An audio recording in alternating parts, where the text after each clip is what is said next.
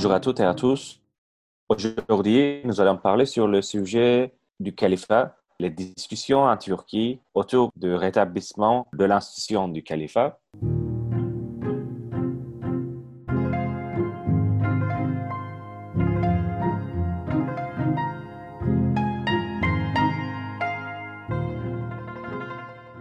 Comme vous le savez, le califat est le poste pour les successeurs du prophète Mohammed après sa mort. Les califes ont comporté comme les lieutenants de Dieu tout au long de l'histoire, comme les commandeurs et les chefs de tous les musulmans dans tous les pays. Nous allons commencer avec Arturo. Il va nous raconter une brève histoire du califat. Et puis, nous allons regarder les discussions et les débats actuels sur ce terme et sur cette institution. Oui, all. Euh, comme tu as dit, califat est une notion dérivée de khalifé euh, en arabe et se réfère à la succession. Le calife est le successeur, donc c'est une statue créée après la mort du prophète Mohammed, euh, le prophète de l'islam. En fait, dans le Coran, il n'y a pas un statut politique de califat. Toutes les notions dérivées par le mot califat se réfèrent à l'humain, si vous voulez, l'humanité en tant que la reconnaissance de Dieu dans le monde. Donc, il n'y a pas un statut comme le chef de l'État de l'islam ou bien comme le leader, comme l'imam euh, d'une communauté. C'est plutôt une notion qui reflète la relation entre le Dieu et l'humain. Et après la mort de Mohammed, il y avait une grande discussion au sein de euh, l'État de l'islam. Qui sera le chef de l'État? Ebu Bekir s'apparaît comme primus inter pares.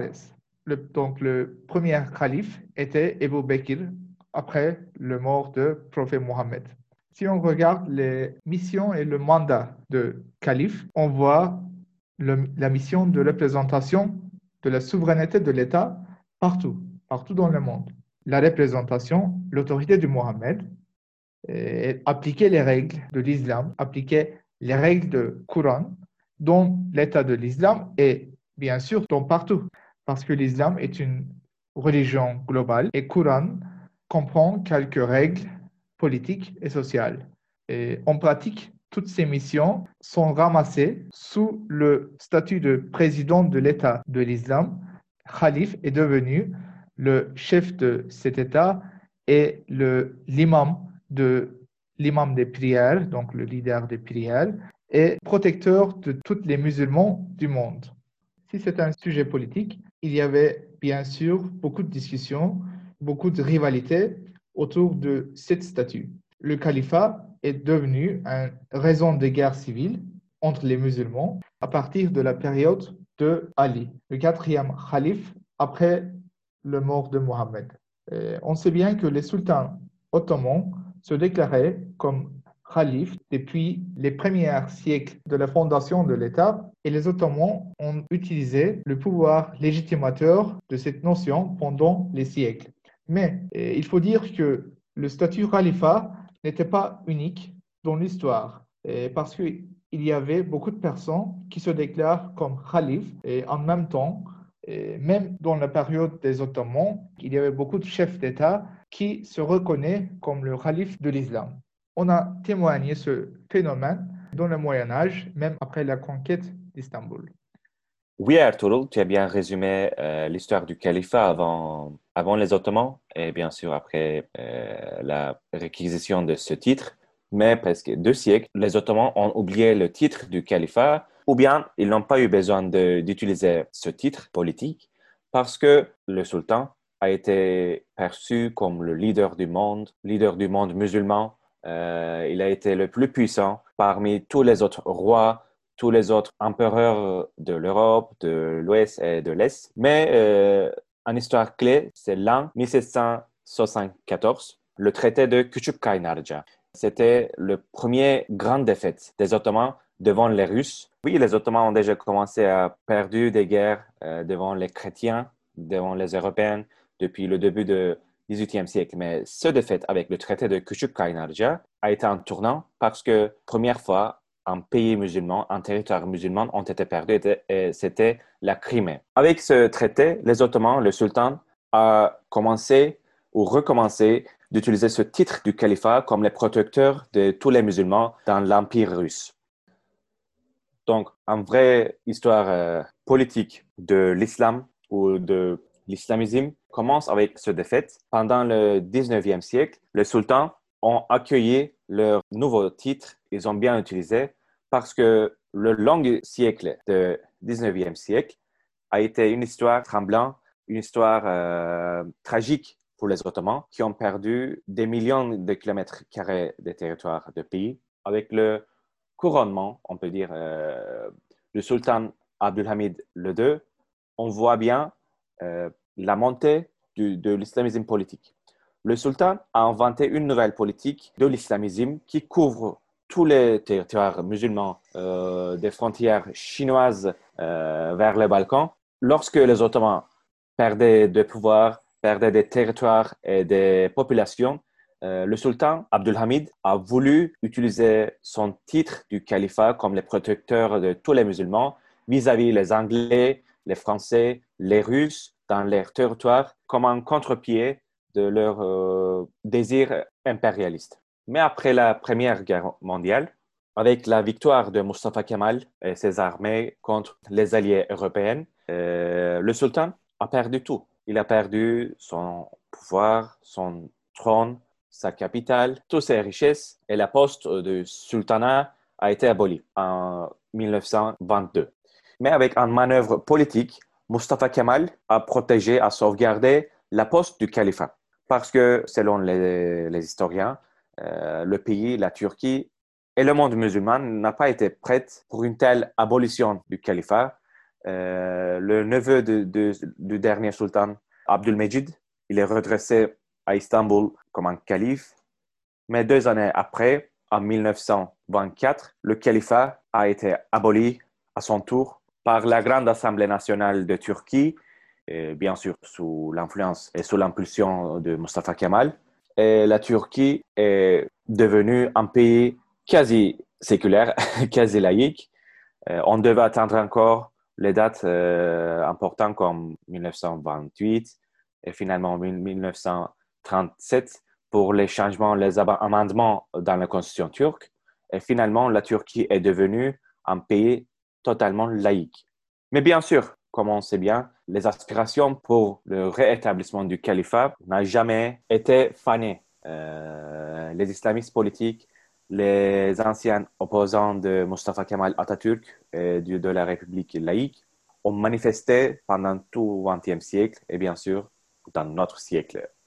Les demandeurs euh, du rétablissement du califat ont leur argument, bien sûr, depuis les années mille neuf cent vingt, lorsque les Ottomans, Sultan Abdülhamid et les autres ont utilisé leur titre comme un euh, apparat pour euh, unifier tous les musulmans contre euh, les Européens, les colonisateurs. Et le titre de califat est redevenu encore comme un symbole euh, anticolonial, à l'intérieur du pays, un symbole anti-kémaliste, anti-séculaire. Les intellectuels de la communauté islamiste en Turquie ont toujours rêvé un tel projet politique. Mais Erdogan, il n'a jamais parlé de ce sujet depuis sa montée au pouvoir. Cependant, comme on sait bien, les auteurs, penseurs, les leaders de confréries qui l'ont influencé ont soutenu un tel projet. Et aujourd'hui, avec la reconversion de la Sainte-Sophie, les débats autour de ce sujet ont encore enflammé.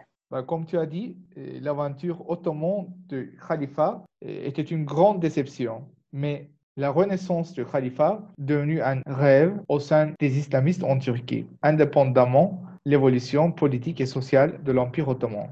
La renaissance du califat n'était pas le seul rêve pour cette communauté, parce que le sujet de notre premier podcast, le Sainte-Sophie, était un autre sujet de euh, lutte pour ceux qui demandent la reconstruction du califat en Turquie, et l'alphabet latin qui a été adopté par Mustafa Kemal Atatürk comme le calendrier est un autre sujet de lutte pour les islamistes et les néo-ottomanistes en Turquie. Il y a quelques publications qui utilisent l'alphabet arabe en turc et un calendrier exilique comme une protestation contre les révolutions de Mustafa Kemal Atatürk. Aujourd'hui, toutes ces discussions autour du califat ont un sens contre-révolutionnaire pour la Turquie, parce qu'elle inclut un désir de revanche depuis plus de quatre-vingt-dix ans. Aujourd'hui, nous parlons sur la notion du califat parce qu'une publication qui s'appelle Gazetec Hayat, la vie réelle, en Turquie, a utilisé le slogan « Ramasser pour le califat » dans sa couverture.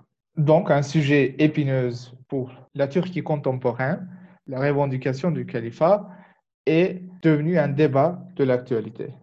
Oui, Abdurrahman Dilipak est une figure euh, très controversée en Turquie. Il a été comme le Sartre, entre guillemets, de, des islamistes en Turquie. Certains proposent que même les gauchistes euh, des années soixante-dix quatre-vingt l'a écouté, l'a accepté comme euh, Sartre de Turquie, mais c'est bien sûr les mythifications autour de lui. Il se bat contre les conventions d'Istanbul. En même temps, il, il défend la liberté, légitimation de la culture euh, du cannabis. Et voilà, on voit ce monsieur au centre du débat du califat de rétablissement de cette poste. Mais quel est le but des islamistes? Quel est le but des néo-ottomanistes avec un tel possible rétablissement? Comme toujours, il y a des analystes et commentateurs en Turquie qui pensent que euh, ce sujet et la notion du califat euh, servent seulement à changer l'agenda économique, l'agenda politique de, du pays. Mais bien sûr, euh, il y a une grande crise économique, il y a une crise politique grave au sein de l'institution, mais on ne peut pas euh, refuser que la Turquie est en train d'islamiser et de réislamiser. La République est devenue presque de facto République islamique. Euh, je pense qu'on ne peut pas refuser cette euh, réalité. On voit euh, chaque jour de nouveau des amendements, des actions politiques vis-à-vis cette direction. Et voilà, c'est, c'est l'argument des analystes qui pensent que la Turquie devient une république islamique. Et finalement, il y a un treizième argument sur ce débat. En fait, euh, je suis d'accord avec euh, cet argument, qui disent que le califat sert seulement à promouvoir la culte de personnalité autour d'Erdogan. Il est déjà le chef du pays. Il est seulement un homme qui décide sur tous les sujets concernant la politique, l'éducation, la société, la santé, les militaires. On a besoin seulement des décisions du président. Il est déjà consacré par une proportion considérable de la population de Turquie. Et finalement, lorsque les votes et le support pour euh, son parti A K P diminuent, c'est une bonne euh, atmosphère pour y rémythifier, euh, réconsacrer, reconstruire une culte de personnalité avec un tel pouvoir islamique qui n'a pas d'importance pour les musulmans du monde. La longueur de son régime, son hégémonie, peut endurer jusqu'à sa mort ou jusqu'à l'installation de sa famille au sein de la structure politique en Turquie. De plus, l'analyste le plus important pour l'islam politique en Turquie, Ruşen Çakır, Euh, pense que la déclaration de califat en Turquie serait ridicule, serait euh, comme une caricature, parce que ni les Turcs, ni les musulmans autour du monde n'ont pas d'espoir comme la reconstruction d'un califat en Turquie, à Ankara ou bien à Istanbul. Euh, entre les musulmans, il y a des problèmes beaucoup plus importants que euh, avoir une leader religieux.